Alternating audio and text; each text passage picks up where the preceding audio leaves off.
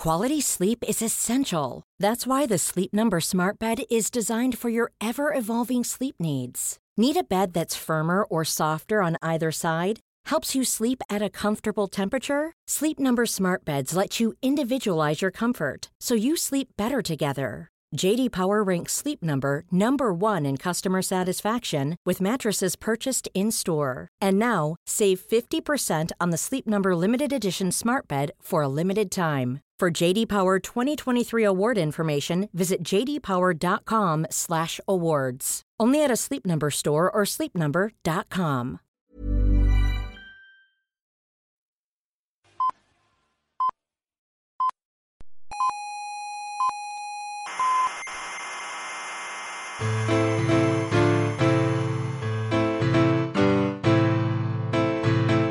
Hola, buenas tardes, queridas amigas. Eso es femenino neutro. Si quieren saber por qué lo usamos así, eh, les invito a escuchar la introducción del episodio número 6. Les damos la bienvenida desde la sala trífida del Instituto de Astrofísica de Canarias. Hoy es día juliano 2.457.178,21 y estamos comenzando nuestro octavo programa. Casi nada, ¿cómo pasa el tiempo? Ya llevamos ocho programas. Hoy les proponemos eh, un programa muy especial de Coffee Break. Vamos a hacer un monográfico sobre cosmología. Y además no solo eso, lo hemos titulado Fronteras de la Cosmología. Aquí no vamos a dar la típica charla de divulgación, donde contamos pues, que si empezó todo con el Big Bang y la ley de Hubble y demás. No, ustedes ya saben eh, cómo funciona este programa y esto no es cualquier cosa. Vamos a mantener nuestro estilo habitual y vamos a ir con la rabiosa actualidad. Vamos a llevar las cosas al límite de lo que es el conocimiento actual y asomarnos al debate científico más candente.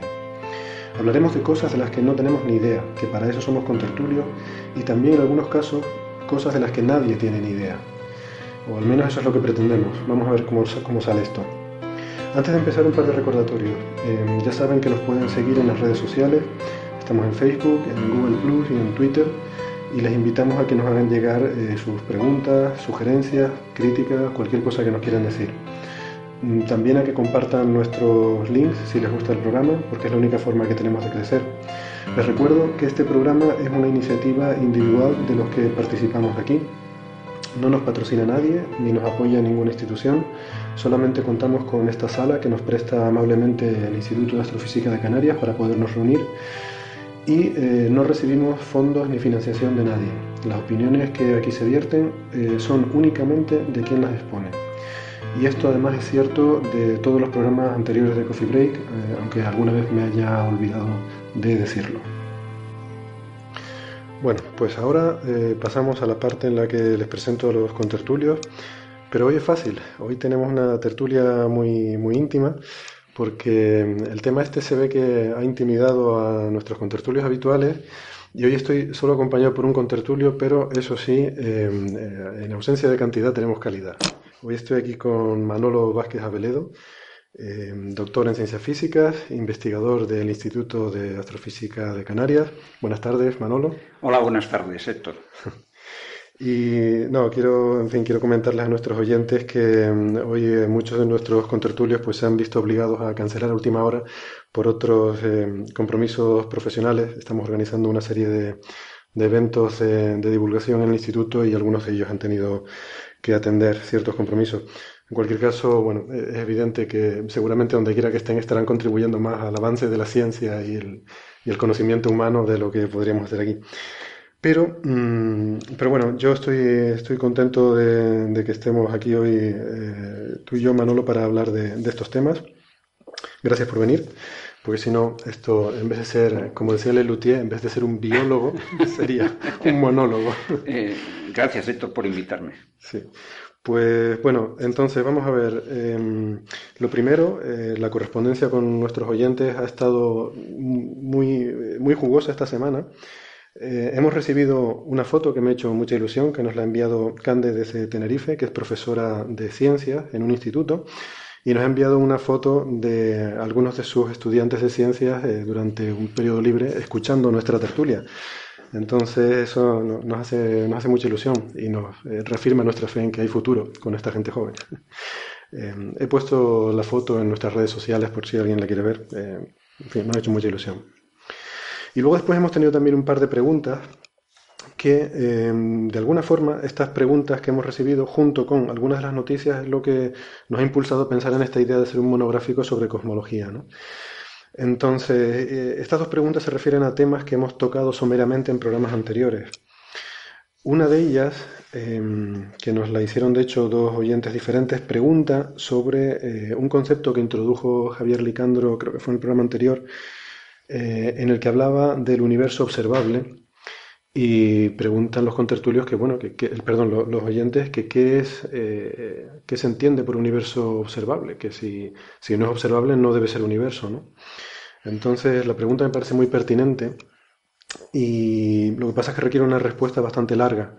Entonces creo que casi mejor la deferimos a la explicación que vamos a hacer dentro de, de un rato, donde vamos a introducir algunos conceptos de cosmología y vamos a explicar qué significa esto del universo observable.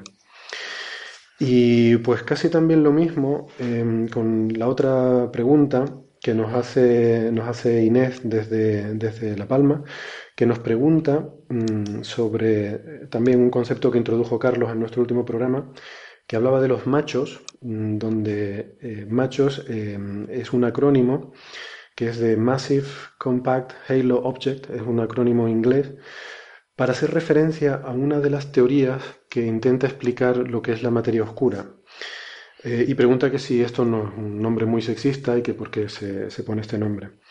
Entonces, bueno, Manolo, ahora vamos a hablar un poco más de lo que es la materia oscura. Sí, sí, em, perfecto. Solamente quería aclarar que en este caso, yo creo que lo que se trata, a mí me parece un poco de mal gusto, pero se trata de un intento de hacer una broma eh, por justificarlo un poco, ¿no? Porque hay, hay dos tipos, digamos, de, explicaciones de la materia oscura, que lo hablaremos ahora eh, en un momento, pero en un extremo está eh, la explicación de que se trata de partículas subatómicas y eso lo llamo WIMPs, por su, un acrónimo, que en inglés WIMP quiere decir algo así como flojucho, bueno, incluso Interactuando débilmente, oh, sí, pero Interactuando débilmente, sí. Y entonces la palabra WIMP, el acrónimo, pues un poco como flojucho, y entonces esto era lo contrario, eran, eh, en vez de ser partículas subatómicas, son objetos grandes macroscópicos, pues alguien pensó que como contraposición a los flojuchos WIMPs, pues llamar a estos machos pues le debió parecer gracioso, no sé. Y que además, bueno, pues encontrar una palabra eh, que se ajustaba luego al significado en, inglés y todo esto. Pero bueno, yo creo que no hay que confundir las cosas y no darle mayor importancia. Bueno, hay que explicarle a nuestros oyentes que una de las partes más difíciles en elaborar un proyecto científico es justamente sacar el acrónimo, un acrónimo que haga referencia al proyecto que se está haciendo y que tenga un nombre que sea más o menos... Yo creo que todos los dioses eh, griegos, romanos y egipcios pues ya han pasado por por, por, todos los proyectos eh, en general de física, ¿no? Entonces, pues es, es complicado encontrar uno nuevo. Están ya cogidos, ¿no? incluso dioses de la literatura hasta del Señor de los Anillos, ¿no? sí, sí, por ahí, bueno, hace poco vimos el instrumento Sauron. Y... Pero aquí, por ejemplo, tenemos mismo en el, en el, en el Gran Tecán, en nuestro telescopio de 10 metros, pues Osiris, por ejemplo, es uno de los, de los instrumentos estrellas. Y bueno, pues, en fin, eh, parece que cualquier cosa hay que ponerle, hay que ponerle un, igual que tiene que tener un logo, una imagen, pues luego tiene que tener un nombre, así que suene atractivo por sí mismo, ¿no? Sí. Pero bueno, hombre, Osiris suena mucho más bonito que machos, ¿no? sí, bueno, pues, eh, en fin, no sé exactamente cuál fue la intención cuando lo pusieron, pero eh, has dado una explicación bastante convincente, ¿no? de hecho, yo, yo, creo que además esto, los cosmólogos deben tener algún tipo de complejo, de inseguridad o de algo, porque luego está el experimento este que tienen en la Antártida, que se suponía que había confirmado lo del universo inflacionario, se llama Bíceps. Bíceps como los músculos estos que tienen en los brazos, ¿no? Entonces, yo no sé, entre flojuchos, machos y bíceps... Eh, eh, Hombre, los cosmólogos es una clase especial de, de, astrofísicos, primero eh, porque tratan cosas que están justo en el borde de la física y entonces, pues a veces se prestan a confusiones. Hay gente incluso que mezcla sus ideas personales, por ejemplo, sobre la religión o con las ideas de, de, la cosmología, porque al fin y al cabo pues tratan el tema del origen del universo, cuál va a ser el futuro del universo. Y bueno, ha habido grandes científicos que han, han hecho esta relación, ¿no? Y bueno, por lo tanto, eh, eh, muchos, algunos astrofísicos miran a los cosmólogos como una especie de de filósofos especuladores o algo así, ¿no? Nosotros no. Nosotros, no, porque somos físicos solares, o sea que en nuestra pequeñez, pues bueno, eh, en fin. Pero no se nos nota. Eh, eh, los, los, solares no podemos especular mucho porque se ve demasiado el sol. Se ve demasiado, ¿verdad? Que cuando especulas un poco se nota. Em, bueno, entonces, pero ahora enseguida vamos a hablar un poquito más de, de los WIMPs y los machos y la materia oscura y todo esto, ¿no? Antes que eso, vamos a hablar un poco de las noticias del día muy someramente y muy brevemente, porque hoy quiero dedicar la mayor parte del tiempo, como les decía, a este monográfico de cosmología. Pero solo por mencionar, eh, quiero decirles que estoy muy indignado eh, por una noticia que hemos visto estos días, que no es, no es científica, pero ahora mismo hay un niño en un hospital en Girona que se debate entre la vida y la muerte mm, con difteria porque sus padres eh, se oponen a, vacunar eh, a, los niños, ¿no? y, la criatura está pagando la estupidez eh, y el, analfabetismo científico criminal de sus padres. Entonces, yo estoy muy, muy indignado con esto. Me, me decía también una, una, oyente, Zoe de Tenerife, en Facebook, ponía, qué curioso, es obligatorio vacunar a tu perro, pero no a tu hijo, ¿verdad? Entonces, bueno, este es un tema del que hablamos en el episodio 6, te acordarás que... Sí, y realmente es algo que, que, indigna profundamente a cualquier eh, ser humano. Eh, quizás sea eh, algo que solo se puede permitir en el, en el primer mundo, en el tercer mundo, donde están luchando por conseguir las vacunas fundamentales, pues allí están deseando recibirlas. En el primer mundo, en que aparentemente nos sobra todo, incluso dinero para la mayor parte de las vacunas, estamos hablando de vacunas fundamentales, no de ninguna vacuna fundamental, eh, eh, experimental y nada de eso.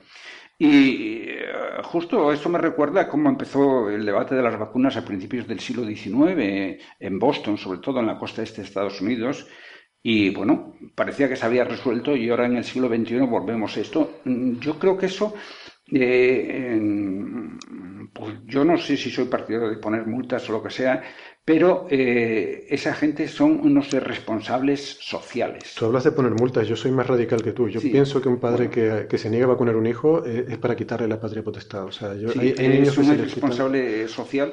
Está claro que hay una cosa que es importante que la gente sepa. No hay, la ciencia no, nunca podrá proporcionar una seguridad del 100% de que algo eh, no puede ocurrir. Entonces, eh, bueno, si se salvan millones de vidas al año y hay, bueno, pues un caso de cada, bueno, pues 100.000 personas que tienen algún efecto secundario, pues hombre, yo creo que nadie, nadie, nadie lo dudaría. Vale la pena, claro. De hecho, como ponía también, eh, justamente esta misma oyente, Zoe, también ponía un... Eh, una, una, analogía, ¿no? diciendo que eh, no hay ningún alimento que sea 100% seguro, siempre un alimento puede provocar alergias, puede provocar ahogamiento, puede provocar alguna intolerancia, y sin embargo no por eso dejamos de dar de comer a nuestros hijos. ¿no? Alguien que diga no le doy de comer a mi hijo, inmediatamente le quitas al, al niño. ¿no? Entonces, bueno, pues nada, solo quería decir que este, este, es un tema que hablamos medio en broma en el episodio 6, hablando de Chuck Norris y estas cosas, ¿no? Y mm, bueno, fíjate, en este programa no solo estamos en, medio de la actualidad, sino que nos adelantamos a la actualidad. Exactamente, pero... Nos adelantamos. Esto es porque hemos inventado la máquina del tiempo, entonces volvemos atrás y, hablamos. Bueno, ahí tendríamos que entrar con todo el tema de las pseudociencias, como por ejemplo el problema de Internet, ¿no? Como la gente que dice, es que esto lo leí en Internet. En Internet hay auténticas burradas y auténticas maravillas, ¿no? Mm. Entonces, eh, realmente esto nos lleva a, la formación de, la gente, a tener una cierta capacidad de crítica de lo que lee.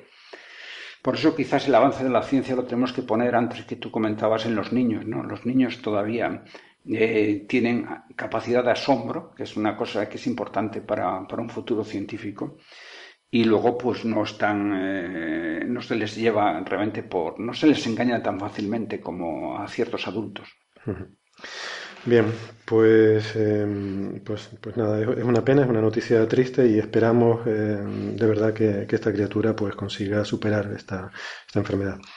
La otra noticia que quería comentar em, e, es mucho más, mucho más alegre, mucho más excitante, y es que la NASA esta semana ha seleccionado una instrumentación para su futura misión a Europa.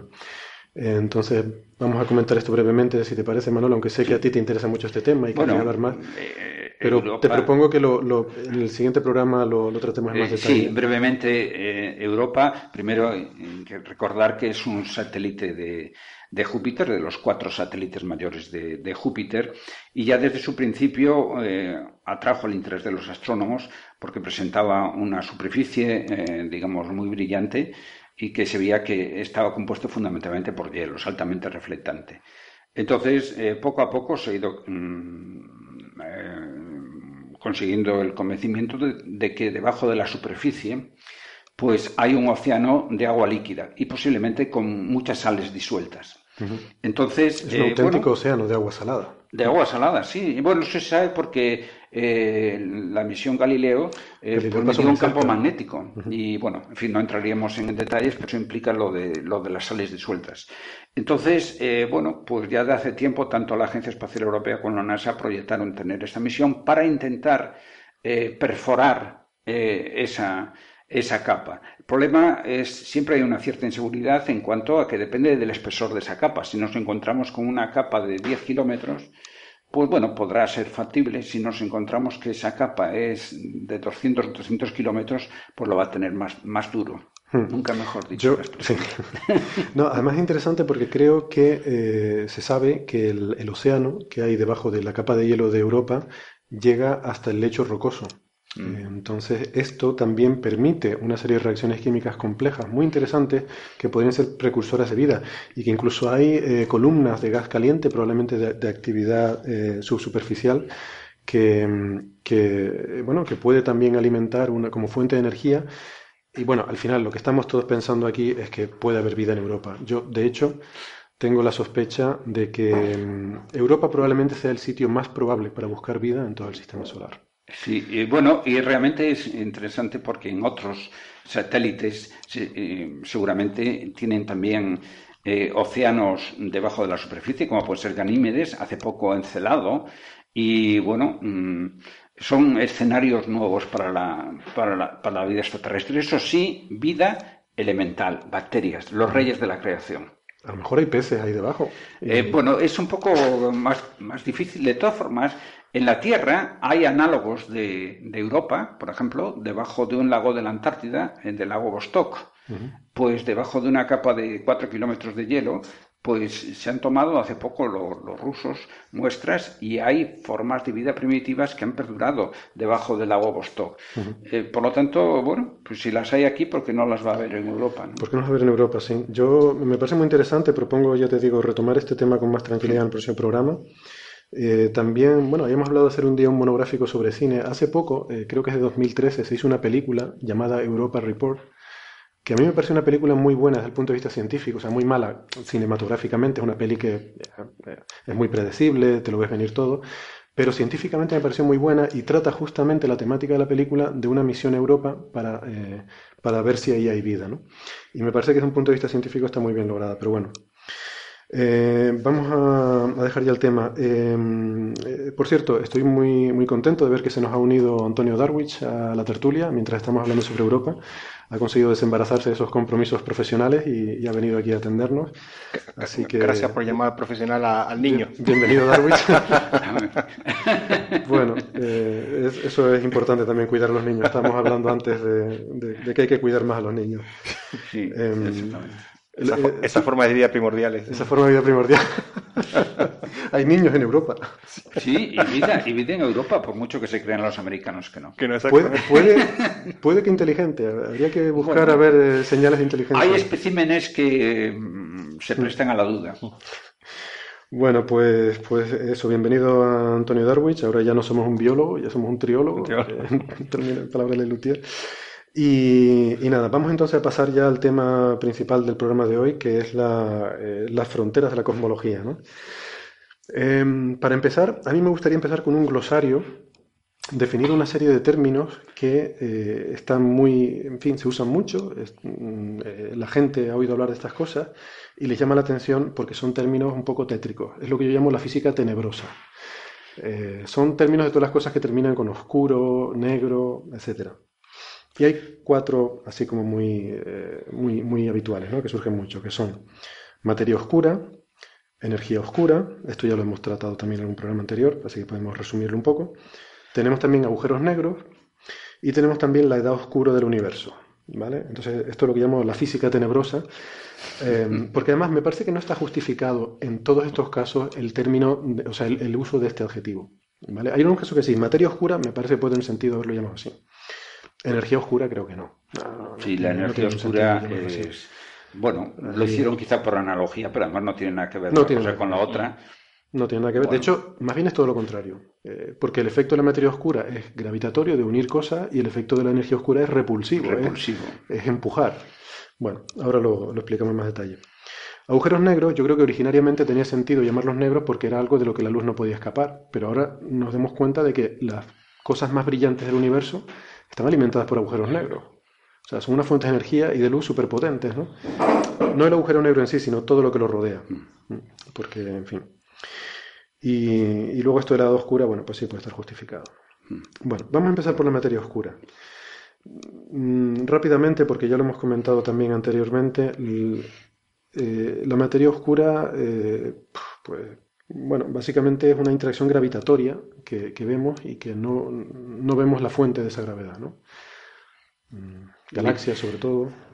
Sí, esto es algo eh, digamos, al principio se empezó a llamarle incluso materia perdida o algo así, eh, de missing mass o algo así.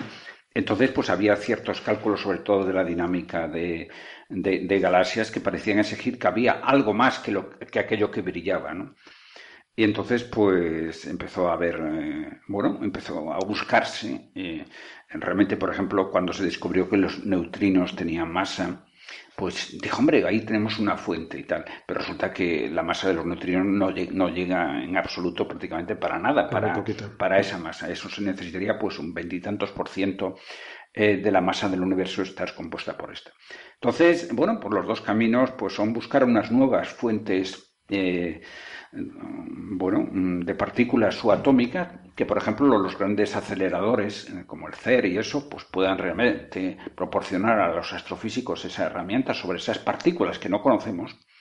Hay, que decir que la, masa que falta, no es que falte un poquito, que tú digas, bueno, puede ser que el error de la medida, no, no, falta la mayoría. O sea, cuando tú miras la, la, rotación de las galaxias, las órbitas de las estrellas en las galaxias, el 90 o el 80% de la masa que necesitas para tener esa dinámica no está en la materia normal. Materia normal quiero decir estrellas, nubes de gas, polvo, eh, medio interestelar, rocas, enanas marrones. Mm, no, no está ahí. Aquello que emite un espectro. Aquello que emite un espectro, claro. Porque hay gente que dice, bueno, pero no puede ser algo que no sea brillante. Eh, y no, o sea, porque ni siquiera las nubes oscuras y frías emiten en el infrarrojo. Y eso lo veríamos. O sea, sabemos que en el centro de nuestra galaxia, de hecho, no podemos ver el centro de nuestra galaxia porque hay unas nubes oscuras que no nos dejan verlo. Esas nubes las vemos en el infrarrojo, ¿no? O en microondas, eh, en radio. Sin embargo, no. La materia oscura no emite nada de esto y además tampoco absorbe. Es otra cosa curiosa. Puedes ver lo que hay detrás. Sabes que hay una materia, pero detrás hay algo y ese algo lo puedes ver. O sea, que no absorbe tampoco. O sea, a, a mí resulta bastante curioso y era como habíamos comentado también la, en otro episodio pasado de estos objetos a gran escala en el universo parece que son la fuente de información de aquellos objetos más pequeños en el universo. Por ejemplo, el estudio del Sol nos reveló la masa de los neutrinos, o sea, como lo más grande del sistema solar nos ayudó a entender lo, lo más pequeño. ¿no? En el caso de la, de la materia oscura, etcétera, etcétera, a, mí todavía me, cuesta porque, claro, e, es, simplemente una explicación para una falta de masa que necesitamos para, para poder cerrar ese círculo ¿no? de, de la cantidad de masa que necesitan esas galaxias para, pero fíjate que ya no es solo eso, ahora también incluso de lentes gravitatorias. Hay, hay, incluso efecto de lente gravitatoria que se ve con masa oscura. Hmm. O sea, efecto de lente gravitatoria, para nuestros oyentes que no conozcan el término, es que eh, por, relatividad general, cuando la luz pasa cerca de algo muy masivo, la luz se curva, igual que se curva en una lente. Entonces, eh, sabemos que los objetos muy masivos distorsionan eh, la luz de lo que hay detrás y hay veces que vemos imágenes repetidas de, galaxias o cuásares distantes porque la luz ha atravesado en su camino algún objeto muy masivo, eso ha hecho curvarse la luz y vemos imágenes repetidas. ¿no?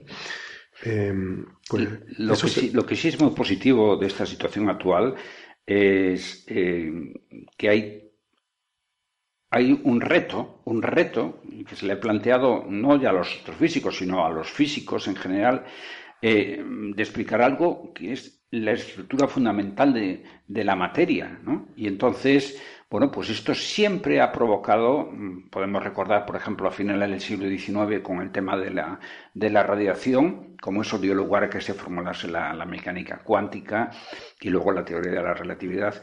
Entonces, eh, bueno, pues esperemos que estos jóvenes que nos están escuchando, pues si alguno de ellos quiere ser astrofísico, pues es un momento excitante realmente de eso. Y como decía Antonio, pues esto puede venir tanto de estudiar las, los objetos más lejanos del universo, como observar eh, realmente con más detalle eh, lo que hay más cercano. Antonio lo sabe mejor que yo, por ejemplo, en el Sol hay una serie de discrepancias entre la estructura del interior solar, eh, pues entre el modelo estándar de cómo debe ser el Sol y lo que proporciona la heliosismología.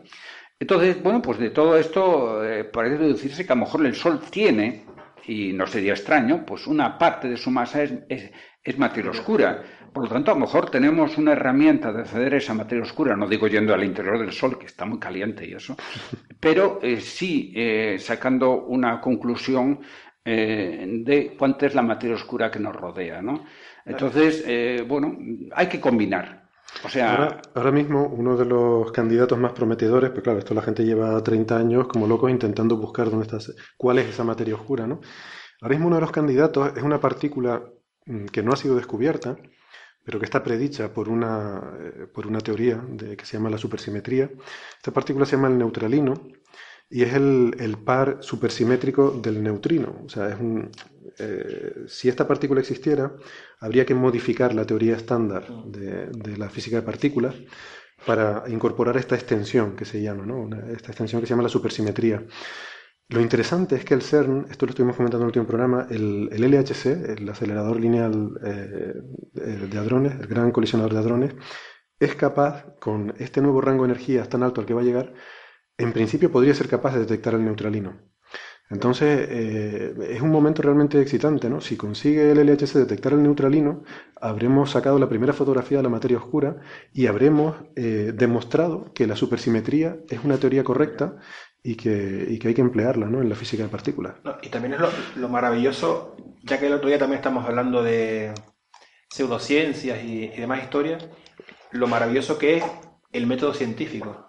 Tenemos una teoría, una, un conjunto de ideas que funcionan hasta un límite. Ese límite lo da las nuevas observaciones. Ahora tenemos todo este problema con la, masa de las galaxias, el colisionador, de hadrones, nos están dando nuevos datos que pueden decirnos, tu teoría es válida hasta aquí.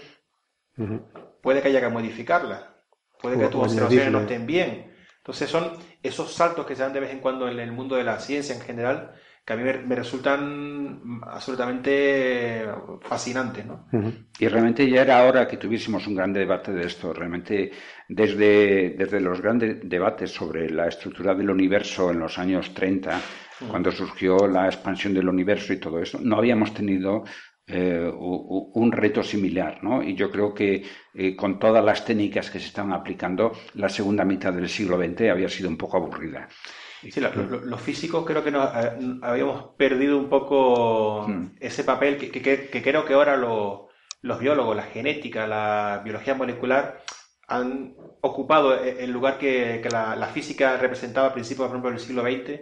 Yo creo que todas estas nuevas observaciones nos pondrán otra vez ahí en la, yo creo que es, una época muy fascinante en la física porque hay muchos problemas que parecían que eran una cosa totalmente inalcanzable y ahora los estamos empezando a tocar con las manos. Mm. O sea, estamos hablando de que podemos ver por primera vez el neutralino y ver la materia oscura, lo cual ya dejaría de ser tan misteriosa. y, hay gente que empieza a hablar de viajes cercanos a la velocidad de la luz o sobrepasando la velocidad de la luz sin ruborizarse.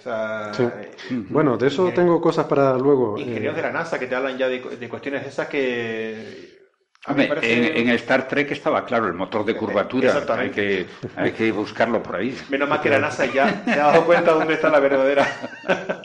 Menos, menos, mal que los guionistas de Star Trek les han dicho a los científicos dónde tienen que, ¿Dónde tienen que buscar. Pues eh, esto aquí es donde yo creo que podemos hilar bien con la pregunta del oyente sobre los machos, ¿no? Porque esto de esto, esto de las partículas subatómicas, como el neutralino, es la versión WIMP de la materia oscura, es decir, son partículas subatómicas que se crearon al principio del universo y que eh, están aquí entre nosotros, pero que no los vemos. Por ejemplo, el, neutralino es una partícula que se parece al neutrino en que no interactúa con nada. El, acrónimo WIM es de Weakly Interactive Massive Particle, quiere decir partícula masiva, es importante que sea masiva porque tiene que tener masa, pero que interactúa débilmente o que interactúa solo por la fuerza débil. Eh, se puede interpretar de dos formas, que es equivalente básicamente, pues si solo interactúa, la fuerza débil es una fuerza nuclear. para que interactúe por fuerza nuclear tiene que llegar al núcleo y sabemos que el núcleo es muy, muy pequeñito. El núcleo es una, infinitésima parte de lo que es un átomo. Entonces, por eso prácticamente no interactúan con la materia. Eso serían los WIMPs. Hubo, eh, bueno, hay otra escuela de pensamiento que dice, no, la materia oscura no son cosas subatómicas exóticas, son materia normal que está en forma de objetos estelares o subestelares, cosas parecidas a estrellas pero más pequeñas y que no brillan. Por ejemplo, eh, podrían ser agujeros negros, podrían ser incluso enanas marrones, incluso se hablaba de enanas rojas. Ahora ya parece que lo de las enanas rojas lo han quitado porque se verían, eh, veríamos su espectro.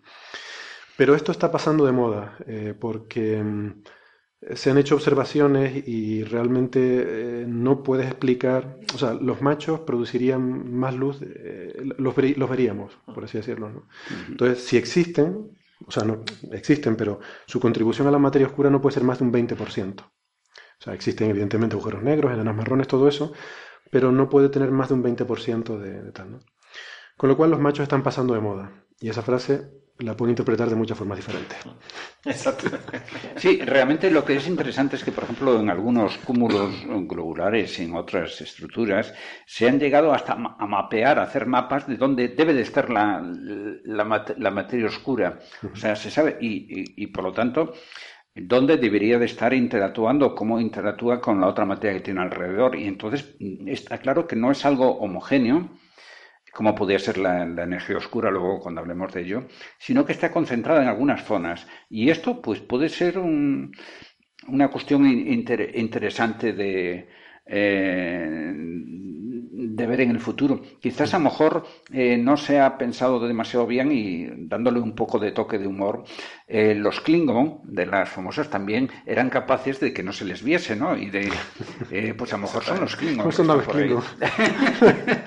Dejaban trazas de neutrinos. exactamente, entonces, pues bueno. Estás abriendo la caja de Pandora. Exactamente, yo creo que eh, en nuestro mundo altamente tecnificado y super, super especializado, eh, hay que volver a los tiempos en que la gente pensaba, sin necesidad de un ordenador. Igual nos estamos equivocando al buscar la inteligencia extraterrestre con señales de radio y tal. A lo mejor tenemos que buscar eh, materia oscura, naves camufladas. Y, bueno, realmente extraterrestre se piensa eh, en, ¿cómo se llama?, eh, en las ondas de radio porque es la forma más económica desde el punto de vista energético de comunicarse. Pero si hay gente que le sobra la energía para todo, pues bueno, pues la gente se puede comunicar modulando el flujo de neutrinos, modulando rayos gamma o modulando lo que les parezca, ¿no? Eh, los, los, los, millonarios no se suelen encontrar en un guachinche por ahí. O sea. Efectivamente. Esa frase mítica. Em, entonces, vale. Eh, no, y, además hay observaciones, las hemos comentado alguna vez, donde se ven cúmulos de galaxias, mm, galaxias en colisión, y se ve qué pasa con las estrellas, se ve que las estrellas pasan a través unas de otras, ¿no? Las grandes nubes, sin embargo, mm, no pasan a través, sino que chocan. se ve que se forman frentes de choque y que hay un efecto de arrastre, se van quedando atrás porque rozan unas nubes de una galaxia con las de la otra. Y la materia oscura se mapea, como dices tú, Manolo, y se ve que la materia oscura está en zonas extensas también como si fueran nubes, pero no tiene esa interacción. No se queda atrás porque roza con la otra nube. O sea que la materia oscura en la interacción se comporta como las estrellas, que pasa a través, pero en el tema de, de, de, su extensión, pues tiene extensión de, grandes nubes. Es que eh, lo que estabas hablando ahora me recuerda muchísimo a, leerte los diarios de Rutherford con el famoso experimento de la lámina de, ah, oro. Es exactamente igual, ¿no? hay una cierta cantidad de partículas que atraviesan sin interactuar con nada. Otros parece que ah, chocan, cambian y otras parece que chocan muy poquitas y cambian de ángulo. Es que es como volver a la, a la época dorada ¿no? de, la, de, la física, la verdad que... Es que yo creo que estamos a las puertas de una nueva época dorada de la física por cosas como estas, ¿no? Entonces, esto es lo que es la materia oscura, lo que son los WIMPs, lo que son los machos, y luego está la energía oscura, ¿no? que a veces a la gente por ahí le suena lo mismo y no tiene nada que ver. Entonces, por explicarlo, la energía oscura es simplemente que hemos visto por observaciones que el universo no solo se está expandiendo, sino que además lo hace aceleradamente. O sea, el universo hoy en día se expande cada vez más rápido. ¿Cómo es posible esto? Se supone que hubo una explosión inicial, ¿no? La historia está que nos cuentan normalmente en las charlas de divulgación, hay una explosión, salen todos los, fragmentos volando, en una explosión los fragmentos salen a velocidad constante. Luego ya con el rozamiento con el aire y tal, pues se van frenando. El caso del universo, hubo un Big Bang, pero ahora mismo la materia está acelerando, las galaxias se alejan de nosotros de forma acelerada. ¿Cómo se explica esto? Pues em, se postula eh, que existe una energía en el vacío que ejerce una presión mm, que hace que el propio espacio se expanda. Eso es lo que es la energía oscura.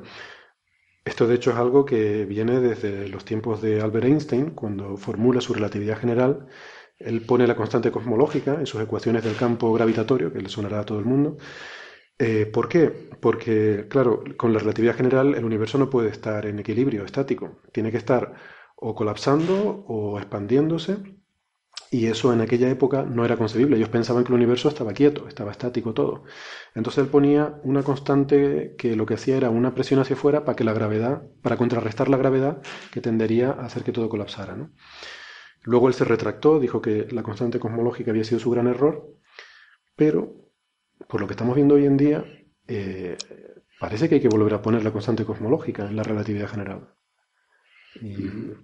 Realmente el, interés de esto, mm, bueno, es eh, eh, a los que han realizado las medidas que han conducido a, encontrar esa expansión acelerada del, universo, que además ha tenido lugar, y eso también es, realmente importante, en los últimos 5.000 millones de años, eh, o sea, en una fracción de lo que es eh, la historia de este universo, y es que nos lleva a tener la oportunidad, a menos de discernir algo, eh, para explicar el origen del universo, el origen en sí.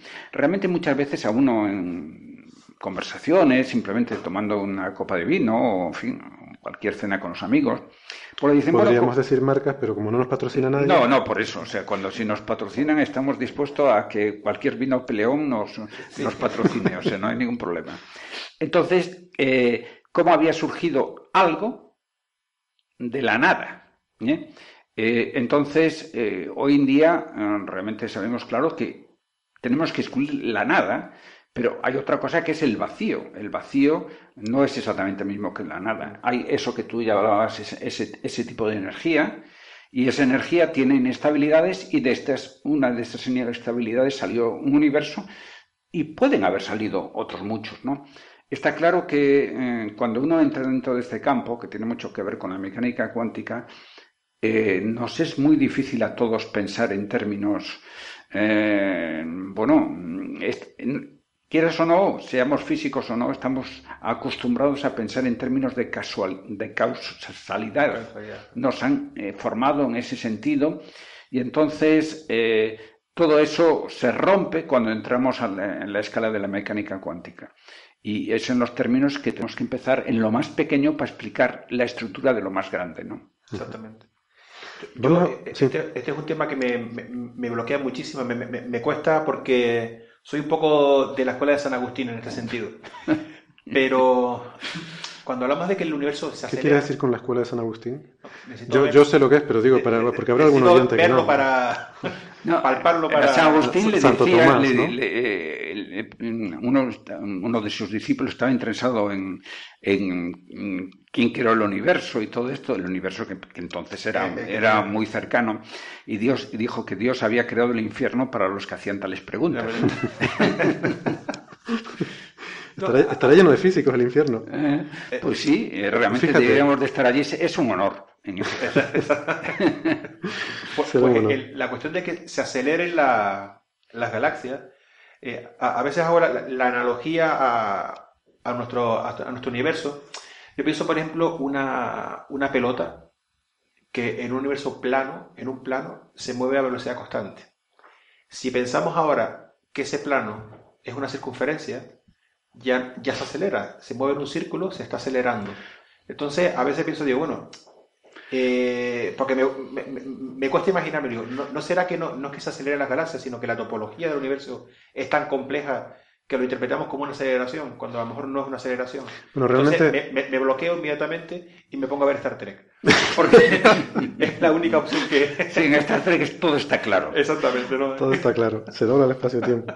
Bueno, entonces eso es la energía oscura, pero es importante tener en cuenta esa diferencia. Eh, la, la, materia oscura es algo que nos proporciona la gravedad que necesitamos para que se, se junten, la, para que haya una, una fuerza atractiva en, en las galaxias y la energía oscura es lo que necesitamos para repeler, es una fuerza de repulsión a gran escala, a una escala mucho mayor, que hace que el universo se, se expanda, eh, el propio espacio se expande eh, de forma acelerada. ¿no? Es complicadísimo cuando intentas explicarle a alguien que, que, había antes, que había después. Digo, no, cuidado que es un concepto, el espacio-tiempo, la malla espacio-tiempo eh, se crea. realmente lo que es importante es la gente que dice que había antes. No, es que antes no había nada porque el concepto de tiempo está ligado a la materia. A la antes no había, mm, eh, no existía no el tiempo. No había ni Por tiempo. lo tanto, no había ni antes. Exactamente. La... Vamos a, sí, vamos a entrar ahora en eso en un minuto. Eh, pero quiero acabar con el glosario de la física tenebrosa. Sí. Eh, entonces ya tenemos materia oscura, energía oscura, agujeros negros. Bueno, yo creo que esto es fácil, ¿no? Eh, eso está tirado, vamos. Hemos Eso es tenido fácil, aquí a, eso ya- a- a Hawking y ya nos lo ha dicho. sí, sí. Eso yo creo que todo el mundo ya lo conoce, ¿no? Llevamos tanto tiempo conviviendo con los agujeros negros que ya son una cosa normal. Cualquier persona te, te dice, bueno, ¿y qué pasa cuando in- interactúan dos agujeros negros que hay al fondo? Todo el mundo tiene... Cuando chocan dos agujeros negros, tuvimos una vez una pregunta de un oyente, yo no sé si tú estabas en ese programa, que su hijo le había preguntado qué pasa cuando chocan dos agujeros negros. Sí, sí, eso. son preguntas... O sea, ya hasta los niños te- se plantean los choques de agujeros negros. Ya, los niños deberían volver a lo suyo, que son los dinosaurios. Los negros no... no. No, esto es un buen síntoma de lo que tú dices, que el, eh, se, se- se acerca la época en la que la física vuelve vez, a sí, ser otra vez lo que... Los niños ya no juegan con dinosaurios, sino con agujeros negros chocando. Exactamente. Yo creo que los físicos eh, tenemos que volver a, a dominar la Tierra. La Tierra. Bueno, pues nada, si ustedes no lo explican, lo digo yo. Un agujero negro básicamente es un objeto como una estrella o algo que ha colapsado por su propio peso, se le ha acabado el combustible para mantener eh, sus reacciones nucleares y su temperatura y su calor, y entonces la, la gravedad es tan fuerte que lo hace colapsar, eh, y cuanto más colapsa, más aumenta su campo gravitatorio, y no hay, para, para objetos más masivos que un cierto límite, que es el límite Chandrasekhar, ya no hay nada que pueda detener esa fuerza. La gravedad al final, como dices tú, Manolo, acaba teniendo razón siempre, y el agujero negro es la- el triunfo definitivo de la gravedad. O sea, no hay nada que se le, que se le resista y aplasta ese objeto hasta que tiene mm, tamaño cero, básicamente, ¿no? Y bueno, son objetos muy interesantes porque, claro, ahí se... Sí, pero bueno, ya nos vamos a otra cosa, ¿no? Estamos en, nos vamos a en los términos cosmológicos. ¿no? Eso es lo que es un agujero negro. Y luego está la edad oscura del universo, Es. que es también otro término tenebroso. Eh, entonces, eh, bueno, eh, lo, lo comentaremos ahora en un poquito más detalle cuando hablemos de la cronología de la cosmología. La cronología de la cosmología, me encanta cómo suena eso que acabo de decir. Sí, sí. Vale, pues Título del libro. título del libro, ¿no? Cronología de la cosmología. Esto lo voy a editar y lo voy a quitar porque No, no, me lo pillo, me lo pillo. nos lo van a, nos lo van a pisar. Mañana mismo alguien se pone a escribir ese libro. Lo voy a editar. Bueno, pues mm, es una época del universo. O sea, al principio el universo era muy brillante, ¿no? No, no como dice en la Biblia, sino al revés. Era muy brillante porque fue el Big Bang, eh, que yo, era súper denso, súper energético, súper caliente. Pero la luz estaba atrapada, no podía escapar porque eh, era tan denso que los fotones se pasaban el día rebotando entre las partículas que había allí. Y llega un momento en que el universo se enfría lo suficiente como para que se formen átomos. Entonces ya de ser un plasma de material ionizado, aquello se convierte en, en átomos neutros y entonces la luz ya sí puede escapar. Y entonces esos fotones que estaban ahí atrapados rebotando ya se dispersan por todas partes. Eh, baja lo suficiente la temperatura como para que ya no haya una emisión masiva de luz en todos los puntos del universo y entonces todavía no se han formado estrellas, no se han formado nubes, no se han formado galaxias. Entonces hay una etapa del universo que va desde el minuto 3, después del Big Bang, hasta entre 30 y 100 millones de años después. Esto es curioso, desde el minuto 3, o sea, puede ser medio minuto arriba o abajo, hasta 100 millones de años más o menos 30 millones, ¿no? O Víctor, sea, es más triste, hay gente que se dedica a hacer sus tesis en eh, la física del 10 a lo menos 38 segundos. Sí, sí, sí. La física del 10 a lo menos 25. Eso es triste. Eh, no, eso es complicadísimo. Eso, es complicadísimo. Pero, que me hace gracia la, la, incertidumbre ah, en un extremo y en otro, ¿no? O sea, hay un periodo que empieza en el minuto 3 y acaba ya por 50 millones, más o menos. Un, un conocido físico que estuvo aquí justo en Tenerife hace 30 años, cuando la inauguración de los observatorios, eh, Steven Weinberg, que escribió un libro que quizá todavía se puede encontrar por ahí, que se llama Los tres primeros minutos del universo, hace 40 años. Y que realmente todavía se puede leer con, mucho agrado. Bueno, es donde ocurre toda la parte difícil de, de claro, realmente es la fácil. tres minutos y sobre todo en el primer segundo, o incluso la primera centésima de segundo. estamos hablando de una temperatura, el concepto de fuerza se va unificando. Y además es donde está la frontera de la física, ¿no? Porque ahí no entendemos bien la física que ocurre. Porque ella se mezcla relatividad general, mecánica cuántica y aquello no casa bien. lo antes era un, poco un chiste, pero eh, en física 10 a lo menos 40 tiene un significado igual que pueden ser los segundos o, los años. O sea, son cantidades que apreciables. Sí, según en qué física. claro. Eh. O sea, si, son el segundo 10 a lo menos 40 del universo, sí es importante, pero si es al final de la Edad Oscura, cuando son 100 millones de años más o menos, ahí ya menos 40 segundos te da igual. Pero esa es una etapa en la que, en, la que no había luz, no había estrellas, eh, entonces eh, no había, el universo era oscuro, y entonces ahí empieza la Biblia. Eh, entonces, bueno, creo que te tienes que marchar, Darwin. Las obligaciones, de obligaciones profesionales. Pero volveremos. Bueno, bueno, pues nada, gracias por haber estado este ratito con nosotros. Mm, vamos a intentar seguir sin ti, no sé muy bien cómo. Eh, comienza la locura. Comienza la locura. Exactamente. Bueno, pues nada, intentaremos. Te esperamos en el siguiente programa. Gracias. Eh, bueno, pues esto es el glosario, básicamente, ¿no? Estos son los términos que yo quería definir para que les queden claros cuando vayan a ver estas cosas. Y ahora vamos a meternos a hablar de la cronología de, cómo nace el universo y cómo, eh, cómo se forma. Para esto hay que entender una cosa, o sea, muchas de estas cosas que vamos a hablar pueden sonar un poco a filosofía de esta infundada, ¿no? Como yo suelo bromear siempre, ¿no? Cuando antes se levantaba un griego y decía, el universo está hecho de siete esferas cristalinas concéntricas y se quedaba tan ancho. Pues bueno, pues él, él opinaba eso y cualquiera podía opinar que no eran siete, sino eran cuatro, ¿vale? Entonces, a veces cuando hablas con la gente piensan que la cosmología es un poco así, pero no lo es porque se basa en tres patas fundamentalmente que están muy sólidamente establecidas, que no es que alguien se levante por la mañana y diga tal cosa. Y esas tres patas son, por una parte, son las observaciones, la cosmología es una ciencia empírica, como toda la física. Hay observaciones que nos mm, dan ciertas eh, eh, ciertas limitaciones de, las cosas que podemos decir que están ocurriendo en el universo, que han ocurrido que van a ocurrir. Entonces las observaciones son fundamentales. Si algo no encaja con las observaciones, no sirve. Cualquier teoría, por muy hermosa que sea, por muy bonita que sea y por muy bien que esté, tiene que pasar la prueba del empirismo, si no hay que descartarla. La segunda pata es la relatividad general. Vale, es una teoría. Es una teoría, solo es una teoría. Bueno, ¿cómo que solo es una teoría? O sea, todo son teorías. La gravitación newtoniana también es una teoría y a nadie se le ocurre tirarse de un puente. Bueno, a lo mejor sí se le ocurre, pero, pero saben que se van a caer. Entonces, nadie dice, bueno, solo es una teoría, voy a tirarme a ver si no me caigo. No, no, usted es una teoría que está muy sólidamente establecida. Pues la relatividad general también lo está. Eh, no es algo exótico, lo era en los años 30, pero llevamos 100 años en los cuales todos los físicos del mundo, menos uno que ya se murió, todos los demás han estado intentando derribarla y no lo han conseguido. Sí, exactamente. Tiene unos apoyos empíricos de observaciones y de experimentos realmente apabullantes precisamente porque es algo fundamental y eh, las, digamos las leyes fundamentales pues necesitan evidencias muy fuertes y realmente hasta ahora ha pasado todos los tests todos los test y todo el mundo en contra de las teorías de la conspiración. Cuando hay una teoría muy bien establecida, solo hay un físico que la intenta defender, que es el que la, el que la propuso. Todos los demás van a intentar derribarla. Porque la forma ahora mismo de un físico de hacerse famoso y, tener gloria y dinero y, fama es eh, conseguir demostrar que alguna de estas teorías superestablecidas no es correcta. ¿no? La relatividad general ha pasado test incluso mucho más allá de lo que se, se originariamente se había previsto. O sea, hay cosas eh, con las que se ha comprobado la teoría de la relatividad que al amigo Einstein ni se le pasaba por la cabeza que se pudieran hacer. ¿no? Y aún así ha superado todas esas pruebas. Y todavía sigue saliendo gente con teorías alternativas a la relatividad. Siempre son más complicadas, menos elegantes, menos simples, más elaboradas y al final mm, no mm, son capaces de superar eh, eh, la, confianza que tenemos en la relatividad general. Por lo tanto, es una teoría muy bien establecida. Y, no sé, para mí dudar de la relatividad general es como dudar que si yo dejo caer una manzana, pues va a caer al suelo. ¿no?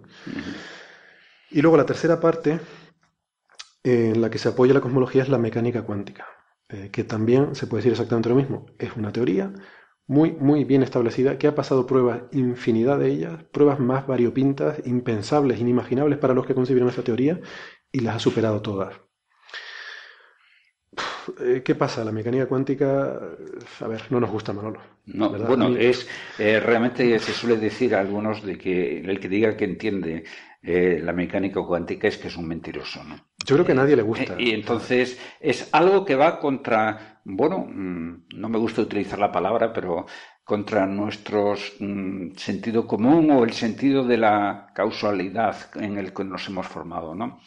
el que, el que una cosa puede ser y no ser al mismo tiempo, pues parece que nos rechina. Pero bueno, al fin y al cabo nuestro, nuestro cerebro tiene unas ciertas limitaciones y bueno, quizás en el futuro las nuevas generaciones de físicos, cuando por ejemplo haya ordenadores mm, que se basen en estos principios de mecánica cuántica, pues a lo mejor la gente lo, acepta de una forma eh, tan simple como ahora que aceptamos los ordenadores basados en ceros y unos.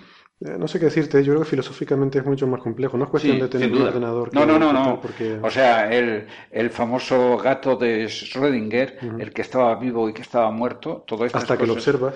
Exactamente. Eh, ¿Cómo realmente. El podcast, que no se eh, sabe si está o no está hasta que alguien lo escucha. Es que es algo que dicen, bueno, las cosas que no se observan eh, antes lo comentabas tú en uno de tus programas que decía, bueno, si este programa no lo oye nadie, entonces no existe, ¿no? Desde el momento... O, está superpuesto en una combinación lineal de estados. Eh, realmente al hacer una observación, pero bueno, al hacer una observación en el macrocosmos, también estamos deformando. Eh, realmente nosotros nunca eh, somos capaces de ver lo que es la realidad. Vemos eh, la realidad a través de nuestros ojos, a través de nuestros sentidos o a través de un determinado instrumento. Y eso nos deforma la realidad. Por lo tanto, en el mundo microscópico también. Pero por eso usamos medidas, queremos cosas objetivas y por eso medimos cosas. Claro, medimos cosas, pero hemos de tener en cuenta que nunca medimos eh, lo que es la realidad. Siempre la estamos deformando por el hecho de Siempre perturbamos el sistema. Eh, eh, cuando eh, exactamente, yo creo que eso es algo que, una de las cosas importantes es que la gente, incluso cuando, cuando la gente le pide a la ciencia la, la, seguridad absoluta de las cosas, nosotros tenemos una imprecisión en cualquier cosa. Se puede comentar en esto, en muchísimas cosas. Bueno, nosotros todo. Todo. Otra cosa es que tú seas estoy hablando de nosotros como la bueno, en fin, no me hago ninguna representación de nada, por supuesto, pero eh, hay unas dificultades intrínsecas de medir las cosas, de conocer las cosas. ¿no? Eh, yo a veces comento que los únicos que tienen seguridades al 100% son los adivinos y los curas. ¿no? En fin. Bueno, pues eh, entonces no tenemos seguridad al 100% ni en la relatividad general ni en la mecánica cuántica, pero para mí son cosas que están tan bien establecidas como que esta mesa está aquí y que, y que yo estoy aquí ahora hablando contigo. Entonces, bueno, ¿qué pasa? Para mí son muy diferentes la relatividad y la mecánica cuántica en el sentido de que tú ves la relatividad y es hermosa, quiero decir. es simple, es, asumible, tiene una elegancia, tiene una sutileza. O sea, yo, eh, para mí, ¿no? cuando yo eh, leo a, gente como cuando Santa Teresa de Jesús habla de la divinidad y tal, yo me veo reflejado en esto, ¿no? Pues yo, para, por la relatividad, yo siento... Mm, una, eh, en fin, una cuestión ahí de, contemplación de algo sublime ¿no? y divino. Y por otra parte, la mecánica cuántica, sin embargo, me inspira un temor reverencial. ¿vale? Yo me someto. Digo, creo en ti porque está súper demostrado, inclino mi cabeza y me arrodillo y por favor no me hagas daño. Yo siento temor por la mecánica cuántica, lo confieso así. No la entiendo, ¿eh? también debo decir que yo sé poquito de mecánica cuántica, a lo mejor porque no la entiendo, pues por eso me resulta tan esa fobia. Igual gente que la conoce muy bien, pues la, no sé. Pero me espanta, a mí me espanta mucho la mecánica cuántica, pero la acepto como una de las tres grandes patas que gobiernan el universo.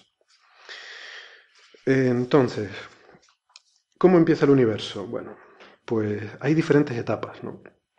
Hay una primera etapa que es eh, eh, lo que se llama la época de Planck, que es una fracción tan tremendamente pequeña. Vamos a estar hablando de fracciones tremendamente pequeñas, pero esta es la más pequeña de todas. Esto es la fracción de tiempo más pequeña que tiene sentido. Es lo que se llama el tiempo de Planck. Es del orden de 10 a la menos 40 segundos, un poquito menor incluso. 10 a la menos 40, para que alguien se haga una idea, es 0,00000, 40 ceros y detrás un 1. ¿Vale? O sea, eh, eso quiere decir que en un segundo hay un millón de millones, de millones, de millones, de millones, de millones, de millones, de millones de tiempos de Planck. Bueno, pues en esa primera eh, etapa del universo tiene lugar lo que llaman los cosmólogos una expansión normal. a mí me hace mucha gracia que llamen normal a algo. Pero bueno, entonces ahí se supone que el universo estaba eh, condensado en una escala de Planck espacial. También en medida espacial existe una escala espacial. Esto es hablando un poco sobre simplificando las cosas porque el tiempo y el espacio no están bien definidos a estas escalas tan pequeñas. De hecho, desaparecen.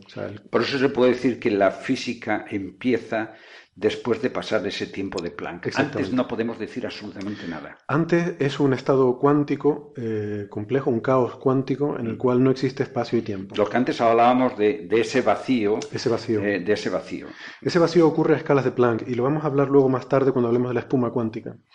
Em, es un, eh, en esas escalas tan pequeñas de espacio y de tiempo, las dimensiones se, se mezclan, el espacio y el tiempo no tienen sentido individualmente y, aquello es un caos cuántico que, como ya les he dicho, a mí la mecánica cuántica me espanta. No me pregunten exactamente qué demonio significa eso, más allá de que para mí, mm, bueno, eso es algo que, está en la frontera de lo que se puede conocer. Pasado este estado, em, comienza el estado inflacionario del universo y esta es una parte súper interesante. Eh, aquí el universo se expande eh, aceleradamente, de forma exponencial, muy muy rápido, a una velocidad mayor que la de la luz, y en 10 a la menos 30 segundos, menos incluso que eso, el universo pasa de ser mucho más pequeño que un protón a ser más grande que un melón. ¿Vale? Que esto parece... Pero a mí me gusta la analogía. Me gusta imaginarme el universo del tamaño de un melón y pensar que en 10 a la menos 30 segundos alcanzó ese tamaño y que eso fue el estado inflacionario. Y bueno, es también una fase que a mí me, me rechina mucho, está dominado también por la mecánica cuántica y es donde se van desacoplando las fuerzas, aquí se, desacopla la gravedad, porque al principio, eh, en las primeras fases, las cuatro fuerzas fundamentales estaban unidas en una, estaba la gravedad, el electromagnetismo y las dos fuerzas nucleares, fuerte y débil, eran en realidad una sola fuerza. Eh, en esas energías tan altas. Luego, según se va eh, expandiendo el universo y se va enfriando, se van separando Em, eh, se producen como cambios de fase, es como lo llaman los, cuánticos, en los que se van separando. Primero se separa la gravedad, adquiere identidad propia, y luego ya se separa la fuerza electrodébil eh, y la fuerte. Em, bueno, eso ocurre en el estado inflacionario. Mm, este estado es muy importante también porque da lugar a algunas de las propiedades que observamos hoy en día en el universo, como esa homogeneidad de que el universo es, es isótropo, en cualquier dirección en la que miremos se ve lo mismo, eso ocurre eh, gracias a que este estado inflacionario del universo mm, eh, plancha cualquier posible arruga que pueda quedar. Al ser una expansión tan rápida, las rugosidades que pueda haber se difuminan. Cualquier fluctuación que hay es eh, extendida y difuminada en, esa expansión tan brutalmente rápida que, tiene lugar. Y entonces, cuando termina este periodo de tiempo de unos 10 elevado a la menos 30 segundos, Aquí es donde comienza realmente el tiempo, mm, tal como lo entendemos, ¿no? Porque antes los cosmólogos nos advierten que no tiene mucho sentido hablar de tiempo y de espacio porque eh, por estos efectos cuánticos está todo como muy mezclado. Mm. Y, realmente antes de eso no, tiene mucho sentido el concepto de tiempo o, no es tan evidente. Hay que, hay que usar modelos eh, cuánticos bastante complejos para entender lo que significa el tiempo ahí. A partir de ese, de ese estado, de que termina ese estado inflacionario, entonces es donde realmente se suele decir que comienza el universo eh, y, comienza eh, la escala de tiempos que asociamos normalmente. ¿no? Y en esta fase el universo está muy caliente porque es todo el universo concentrado en un melón, imagínense. Toda la densidad de energía eh, del universo, ni siquiera hay materia todavía, está tan caliente que no se han podido formar partículas, solo hay energía. Em, Y, bueno, entonces se va, se va expandiendo. Y antes lo que hablabas cuando eh, esto tratabas el tema de, la edad oscura del universo. O sea, todo tiene que pasar esa fase hasta que empiezan a formarse los átomos neutros. Y Exactamente, ¿no? fíjate, se forman las primeras partículas, los primeros protones se forman en el primer microsegundo. Lo tengo aquí apuntado, tengo una chuletita con estos números. Eh, los primeros protones se forman en el primer microsegundo de vida del universo. Y luego, el siguiente evento interesante es en la primera centésima de segundo comienzan las fusiones nucleares.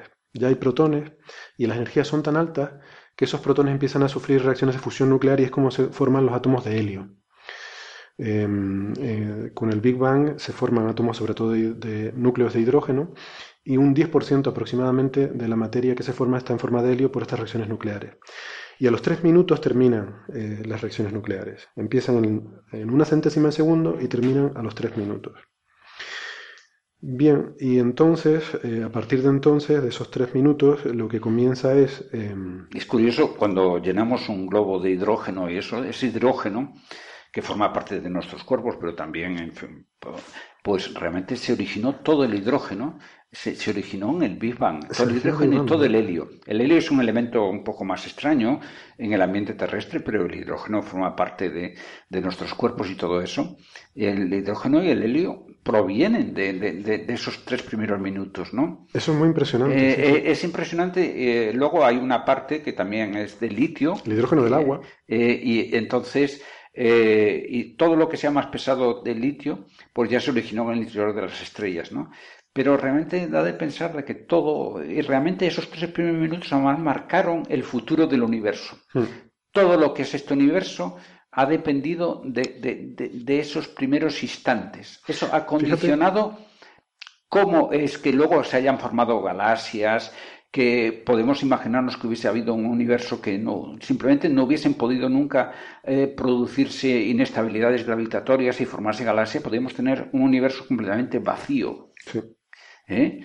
Y, bueno, de hecho hay teorías que eh, predicen que el universo acabará en ese estado completamente vacío, cuando esa expansión cósmica haya terminado de disolver, diluir completamente todo, todos los estados y bueno, es, una de las posibles. Eh, bueno, en realidad, eh, si a uno le damos suficiente tiempo, toda la materia acaba desintegrándose. Uno oye hablar de los elementos radioactivos, que son aquellos que se van mm, desintegrándose en otros, pero por ejemplo, incluso los protones, que es uno de los elementos, terminan desintegrándose. Hace falta 10 elevado a 80 años. Claro, lo que pasa no se ha visto eh, ninguno. Y entonces, pero nos podemos suponer que llega un momento en que la materia del universo todo se transforma en energía, esa energía eh, va perdiéndose, eh, diluyéndose con el tiempo y el universo simplemente, pues bueno, mm, eh, termina. Sí, yo olvidé decir cuando dije esto de que el universo se diluiría que eso es efectivamente partiendo de la hipótesis de que los protones se terminen decayendo. Bueno, lógicamente 10 elevado a 80 años, si antes 10 elevado a menos 40 era, era terrible imaginárselo por 10 elevado a 80, pues hay que multiplicarlo todo por dos. ¿no? Esto es peor, sí. No, pero es muy, esa reflexión que hiciste me, ha dejado ahora pensando, ¿no? Que, o sea, si yo cojo este vaso de agua y miro una gota de agua, esa gota de agua está hecha de átomos de, hidrógeno y de oxígeno. Eso simplificando mucho porque hay más cosas, pero bueno. Eh, hidrógeno y oxígeno. Resulta que estamos viendo el oxígeno que proviene de estrellas que murieron hace miles de millones de años y el hidrógeno que viene del Big Bang. Del Big Bang. De ese primer minuto del universo. O sea, cuando coges una gota de agua en un vaso, eso viene, la mayoría de los átomos que tienes ahí vienen del primer minuto de, se formaron en el primer y, y, realmente no se entendería, eh, por ejemplo, toda nuestra biología si no fuese porque el hidrógeno se combina, por ejemplo, con el carbono, con el oxígeno, como has dicho, etcétera, y forma parte de todas nuestras moléculas. orgánicas. Pero bueno, esto es una realidad que estamos y bueno, pues bueno, pues... Sí, pero hay que, no sé, hay que ser consciente de vez en eh, cuando. yo mismo, por ejemplo, no me había parado nunca a pensar en eso así. bueno, conviene no, no, no, parar a pensarse demasiado en eso porque también hay que saber vivir, ¿no?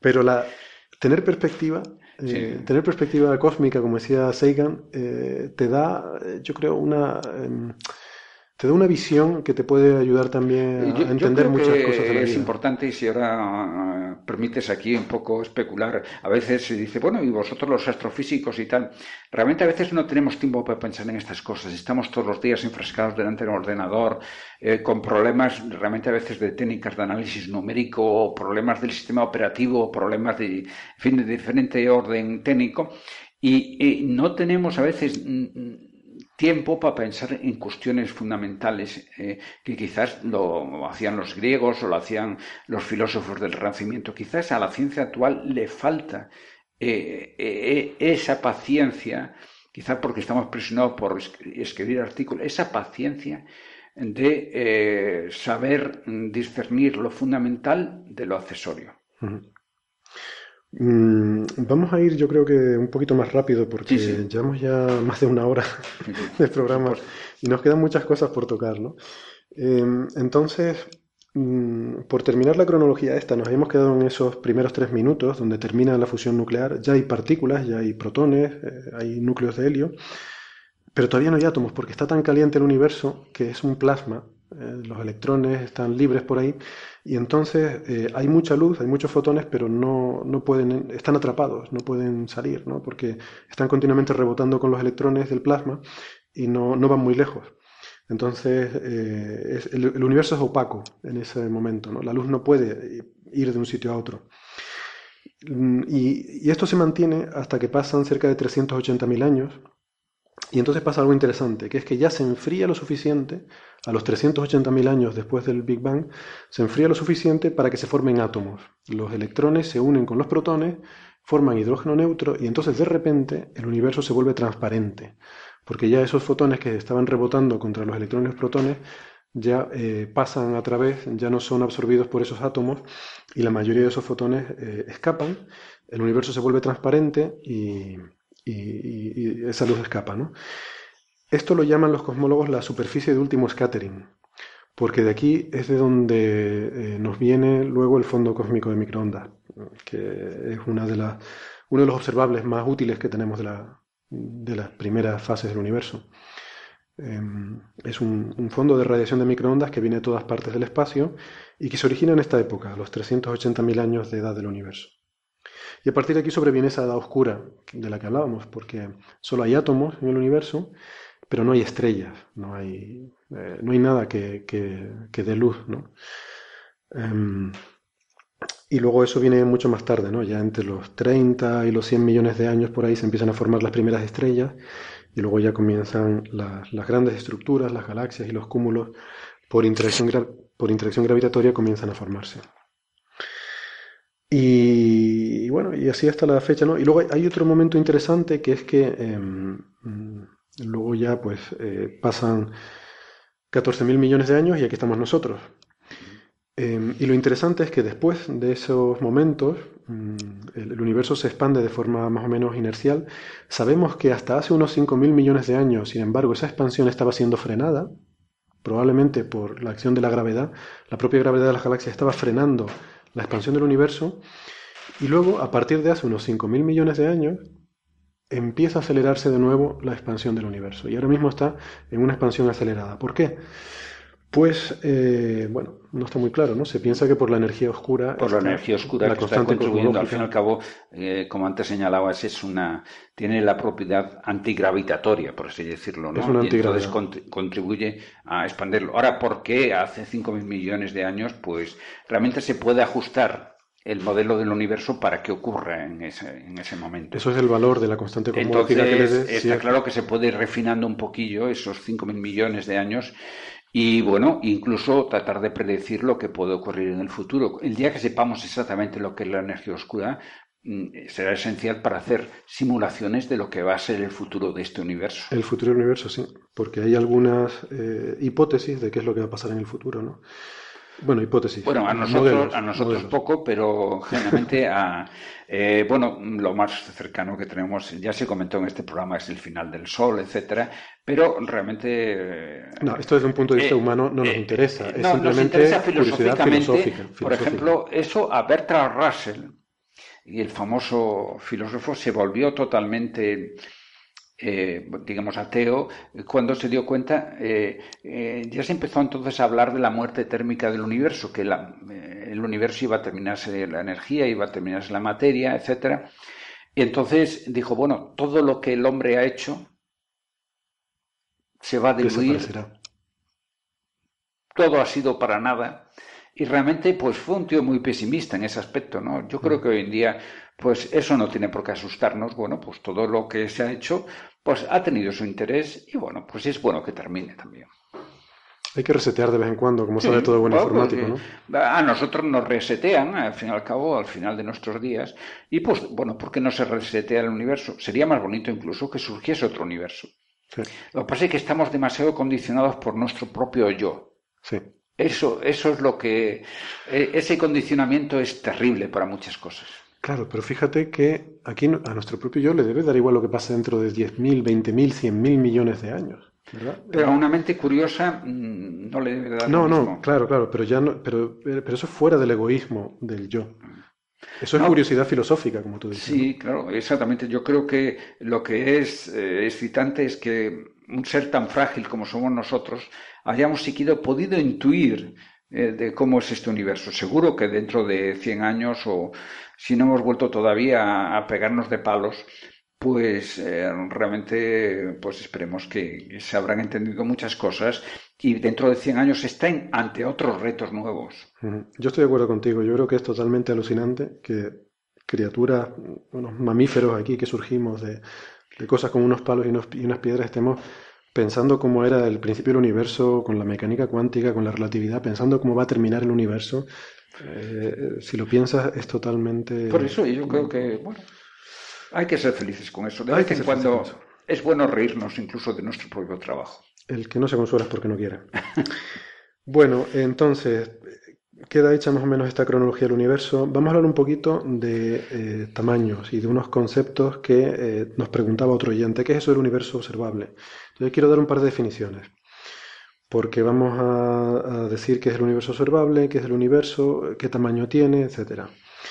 Lo primero que quiero decir es que eh, hay un problema fundamental para hablar de todas estas cuestiones y es qué entendemos por distancia. La distancia en, nuestra vida cotidiana es una cosa fácil de medir. Yo pongo una regla desde aquí hasta allá y sé qué distancia hay desde este punto hasta aquel. Yo puedo desplazarme, si no tengo una regla, puedo ir de aquí a allí e ir viendo cuánto es la distancia.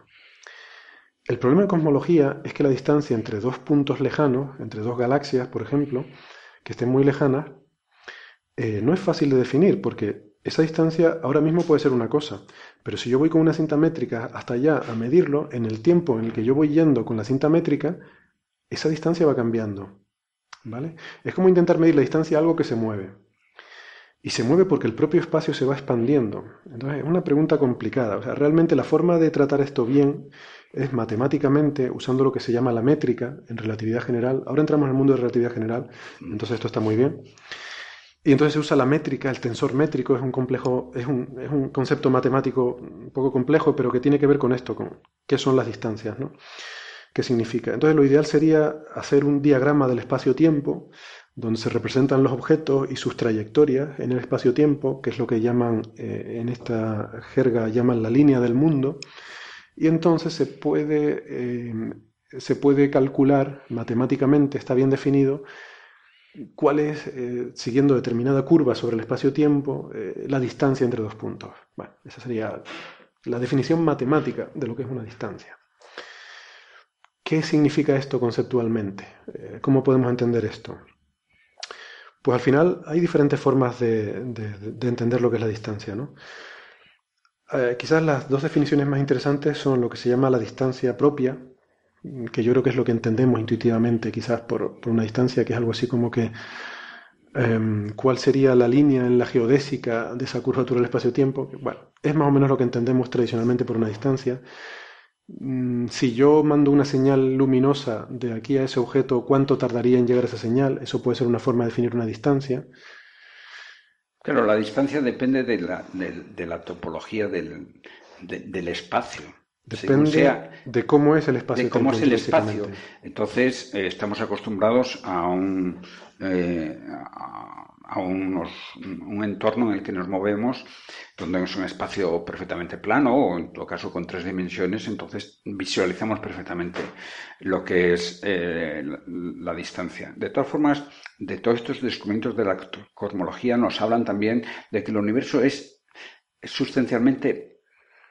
es sustancialmente o sea que no hay una gran desviación en cuanto a las determinaciones de distancias, aunque los haya de forma local. No sé si en esto me es, puedo equivocar. No, no, es correcto. Y eso me parece una cosa también fascinante que hemos descubierto en los últimos años.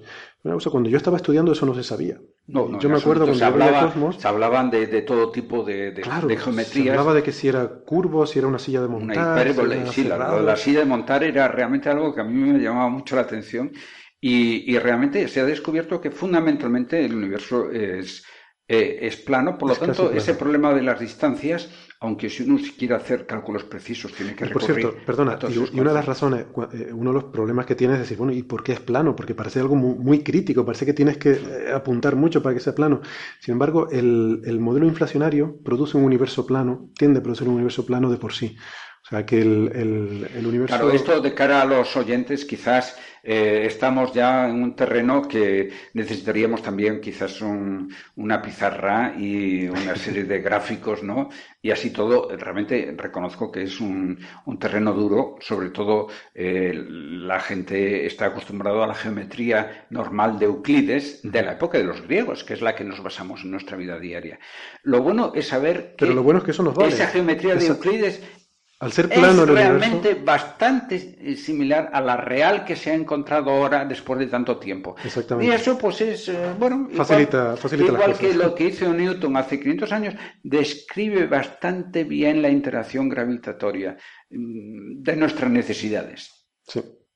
Y, es, no, y ayuda a visualizar las cosas, ¿no? Por ejemplo, el concepto de distancia eh, pues eso se puede entender mejor que si tuviéramos que lidiar con un universo claro, realmente sería todo mucho más complicado, aunque a lo mejor encontrábamos la forma, eh, eh, posiblemente deformando el espacio.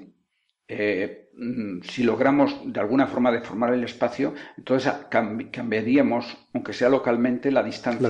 y, por ejemplo, podemos ir de aquí a la galaxia de Andrómeda mucho más cerca. Es lo que se habla de los agujeros de gusano y eso.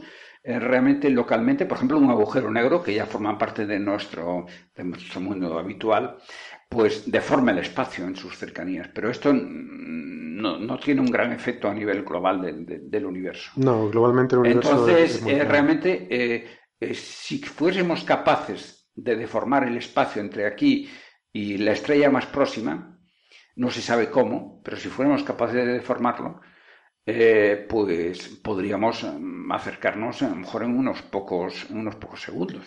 Claro, bueno, el, universo, el universo, está haciendo justo lo contrario, está deformando el espacio para separarnos. Eh, exactamente, pero bueno, localmente podemos, si entendiésemos bien la física de ese proceso, eh, podemos hacerlo de, forma local. Pero bueno, Como ha quedado demostrado sobradamente en Star Trek. sí, exactamente. Bueno, Em, los cosmólogos han definido hábilmente un concepto que les es muy útil, que es lo que llaman la distancia comóvil.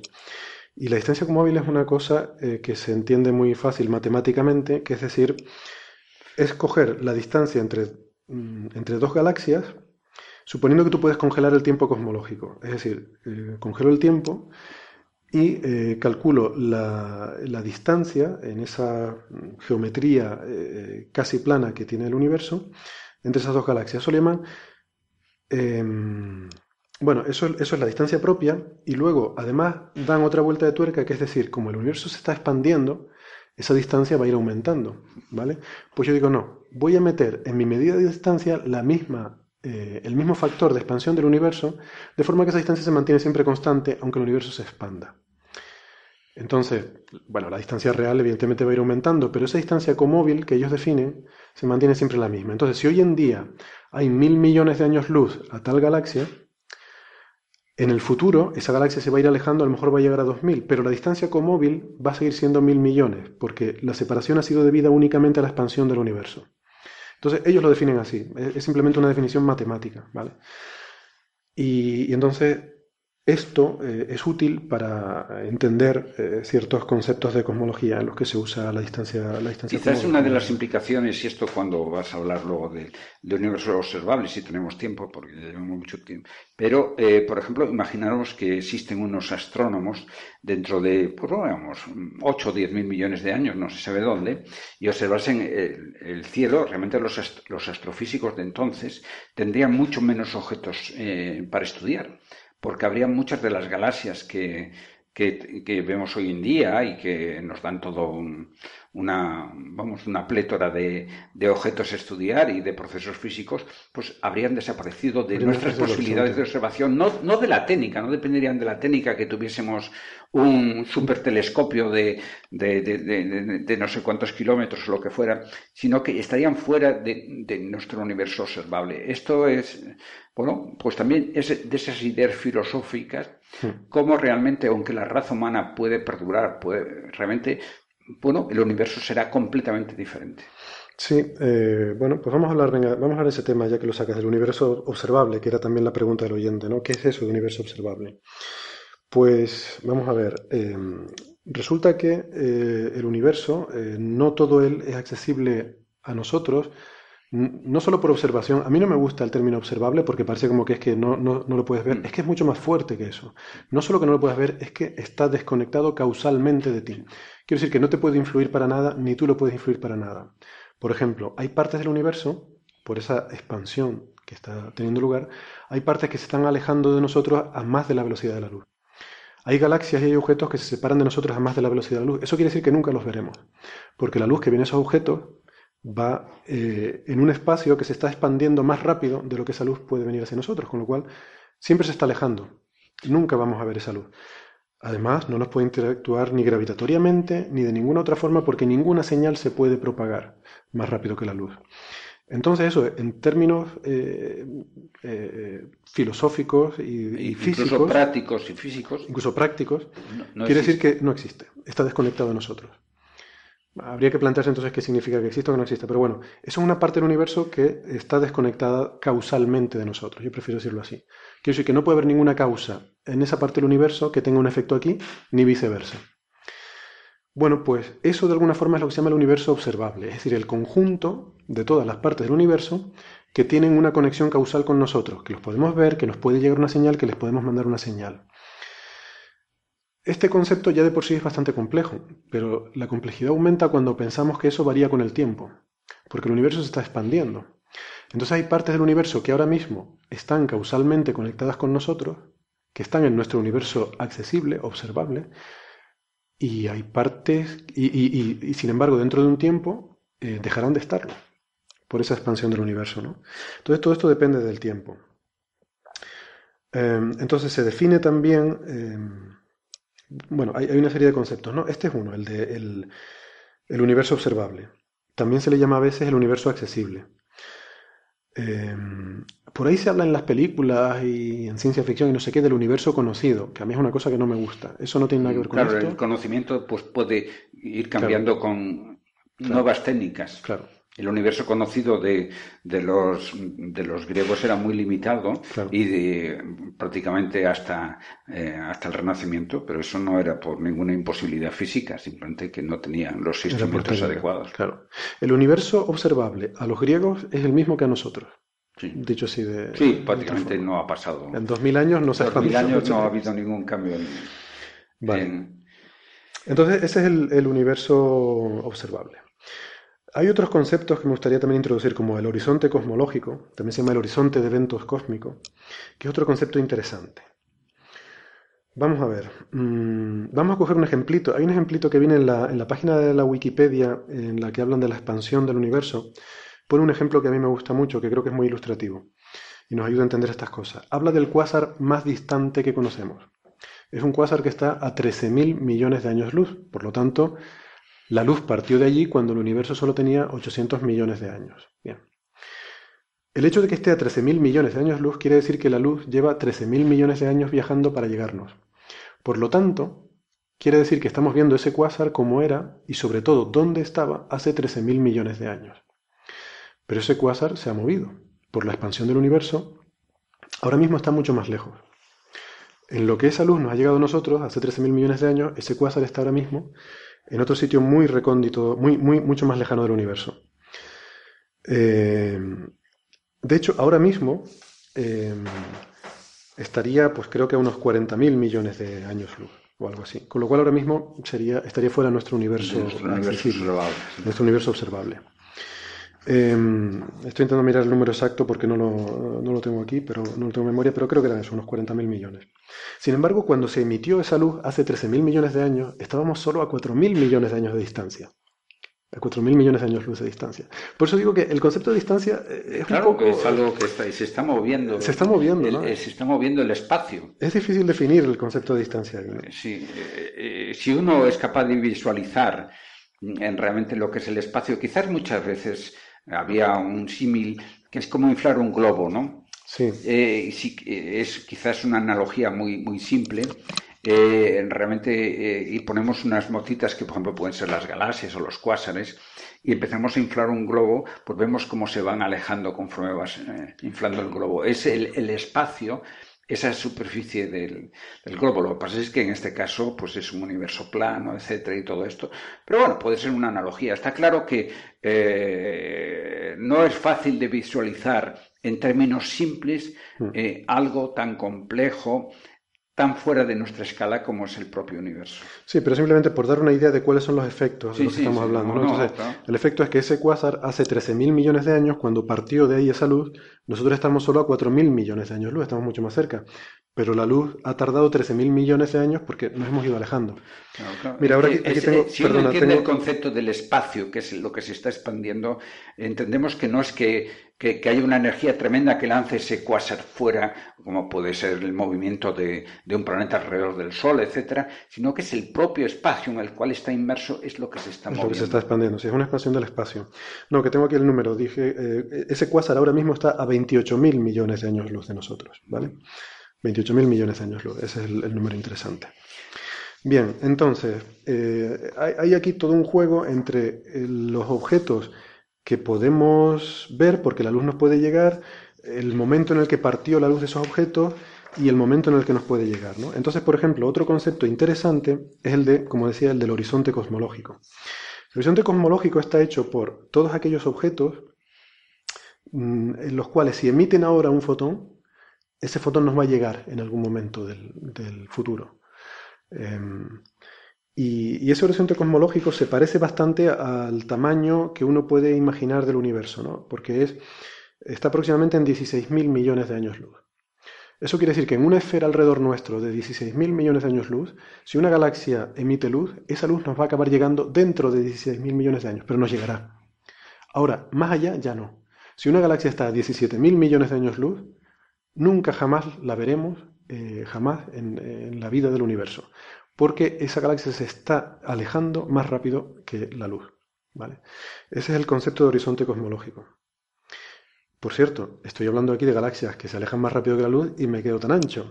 Eso a mucha Sí. gente le puede chocar. Claro, Eh, exactamente. Eso es muy chocante. siempre eh, eh, lo demostró Einstein de que ninguna partícula material puede, eh, o sea, ninguna, eh, incluso los fotones, etcétera, pueden moverse más rápido que la velocidad de la luz.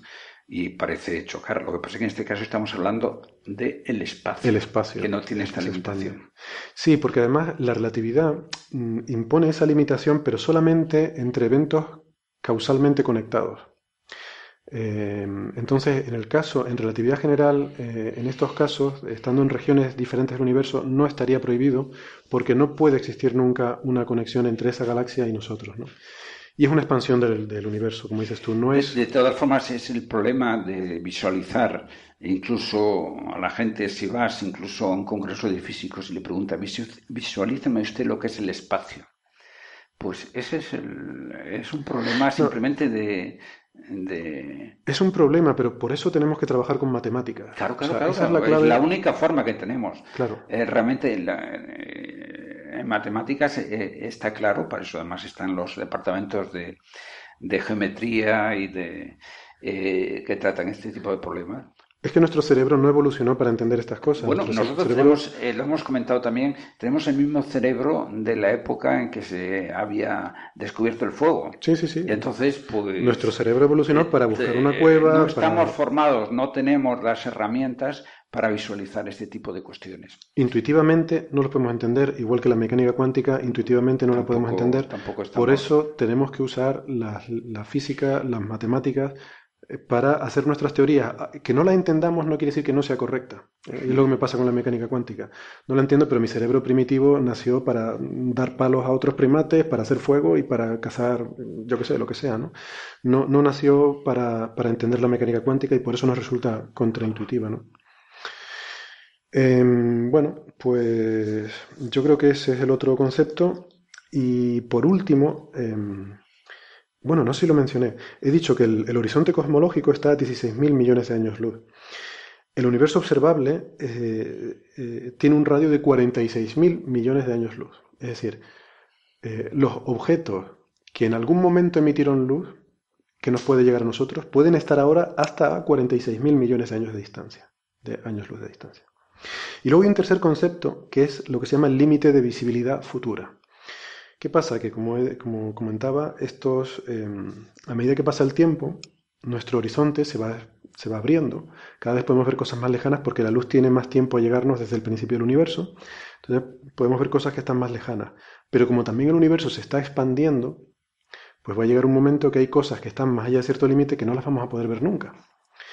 Entonces, hay una franja que está más allá del universo observable, em, pero que, pueden llegar a ser eh, eh, en un futuro en el universo observable. Por eso, eh, por eso hacemos esta distinción entre universo y universo observable. hay una parte del universo que ahora mismo no es accesible a nosotros, pero lo será en un futuro, o lo fue en un pasado.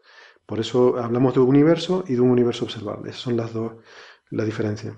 Entonces, ese límite de visibilidad futura está ahora mismo en 62.000 millones de años.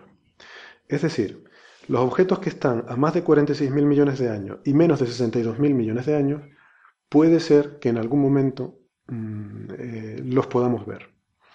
Eh, pero ya a partir de ahí no existe para nosotros. O sea, ya a partir de 62.000 millones de años luz no hay nada. O sea, no hay ninguna conexión causal con nada que haya más. Para poner estas cifras en una, digamos, en un sistema de referencia, eh, el planeta Tierra tiene aproximadamente 4.600 millones de años. Correcto. Eso también es una forma de poner eh, estas cifras.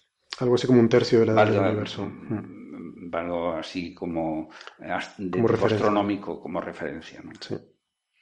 somos unos recién llegados en muchos aspectos. Somos unos recién llegados y estamos intentando ahí ver qué pasó en el segundo día a la menos 40 del universo. Entonces, bueno, pues estos son conceptos que, son interesantes y casi más por curiosidad filosófica, como tú decías, ¿no? Pero que son importantes a la hora de tener discusiones sobre cosmología, eh, y quería, quería un poco aclararlo. Eh, por ejemplo, de cara a definir el tamaño del universo, que es una cosa que nos han preguntado, ¿no? Recuerdo que hace unos programas una oyente nos preguntó por el tamaño del universo y bueno, pues le, en fin, le dimos una, una respuesta que es la más simple, que es básicamente cuánto de lejos están las cosas más, eh, más jóvenes que podemos ver en el universo, que son esos 14.000 millones de años luz. ¿no? Eh, es quizás la, respuesta más intuitiva a la pregunta de qué tamaño tiene el universo. Luego ya si nos metemos como hemos hecho hoy bueno, en, estos ya, temas, ya, ya necesitaríamos otro programa para hablar del concepto de los mm, primero qué es qué es qué es un universo, ¿no? Y luego, por otro lado, también hablar de que, bueno, mm, puede que es aquello que está ligado gravitacionalmente, podemos hablarlo, o también desde el punto de vista de la termodinámica podemos definir un universo. Pero mm, todo lo que nos dice es que el universo es finito. Es finito en cualquier caso, ¿no? O sea, es algo que se está expandiendo, no existe el concepto de un universo infinito. Fíjate, hay incluso estimaciones, esto ya sí que me parece flipante totalmente, hay incluso estimaciones de cuál sería el tamaño del universo total, más allá de lo observable, más allá de lo accesible, más allá del límite de visibilidad futura, usando estos modelos matemáticos, extrapolando hacia el Big Bang eh, lo que ocurrió. Em, y, o sea, hay, hay, estimaciones de cuánto sería ese ese, el tamaño del universo total, que dan al menos 200 veces el tamaño del universo observable.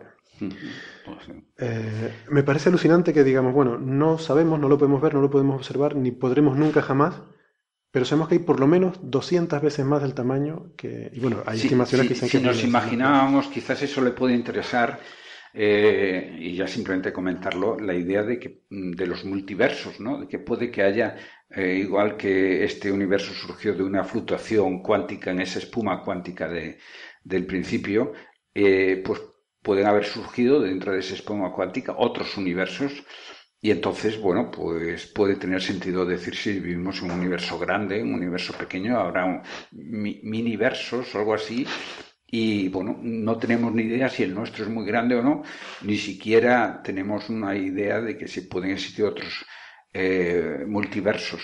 Es una idea atrayente, bueno, que no va más allá de la consideración filosófica. Es decir, bueno, nosotros somos uno.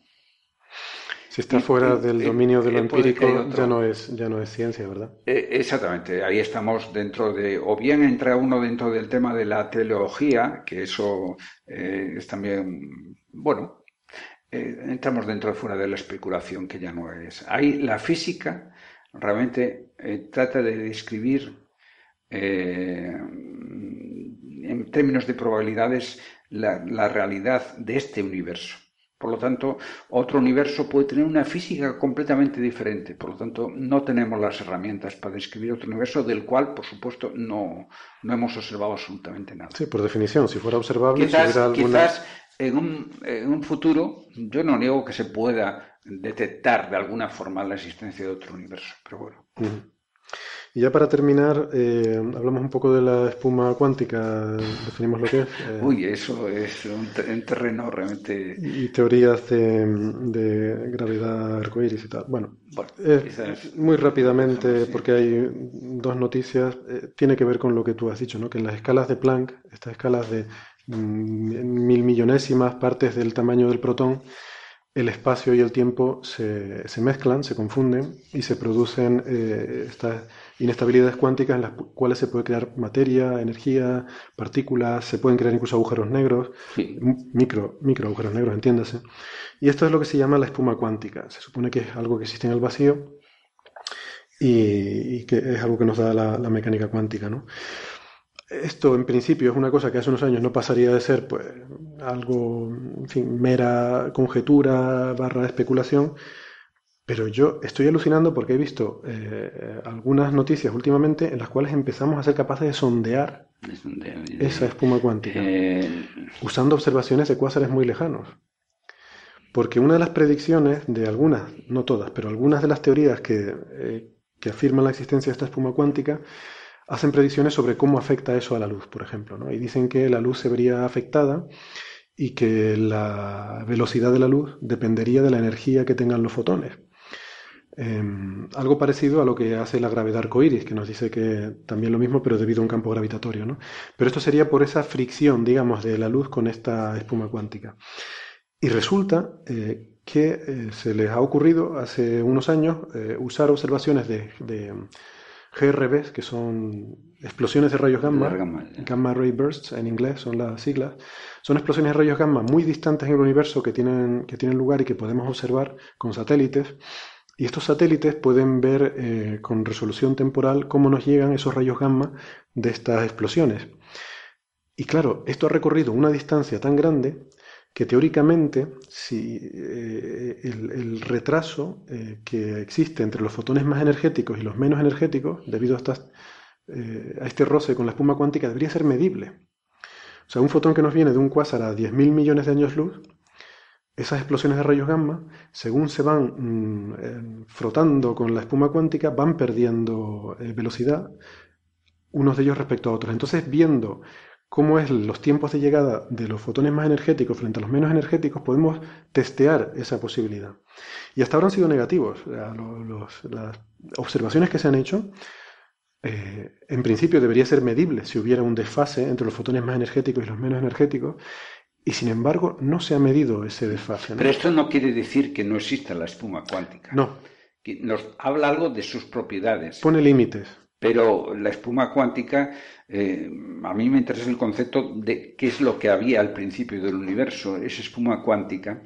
Bueno, mm, hemos empezado a intuir algunas de sus propiedades, pero ah, realmente, bueno, pues la interacción de la luz cuando no había nada, solo había la espuma cuántica, tampoco mm, tiene un gran significado.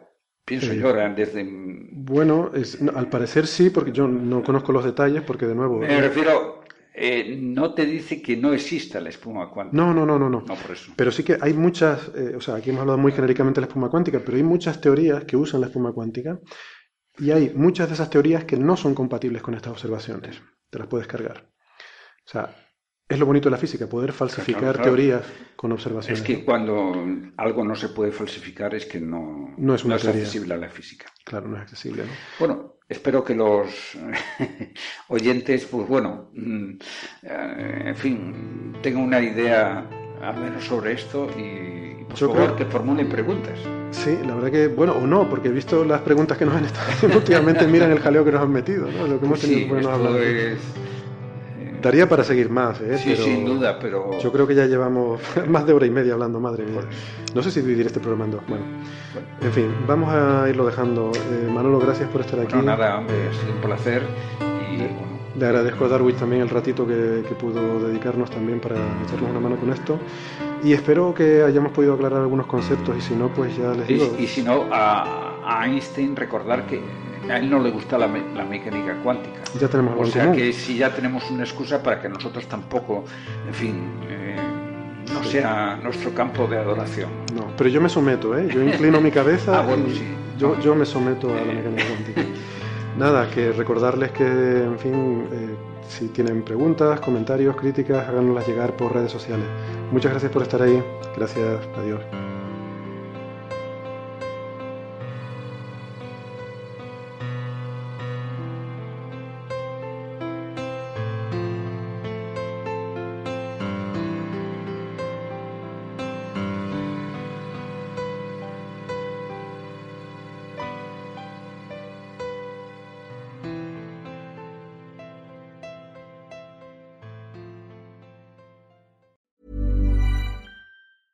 Hi, I'm Daniel, founder of Pretty Litter. Did you know cats tend to hide symptoms of sickness and pain? I learned this the hard way after losing my cat, Gingy. So I created Pretty Litter, a health monitoring litter that helps detect early signs of illness by changing colors, saving you money and potentially your cat's life. Pretty Litter is veterinarian developed, and it's the easiest way to keep tabs on your fur baby's health right at home. Go to prettylitter.com and use code ACAST for 20% off your first order and a free cat toy. Terms and conditions apply. See site for details.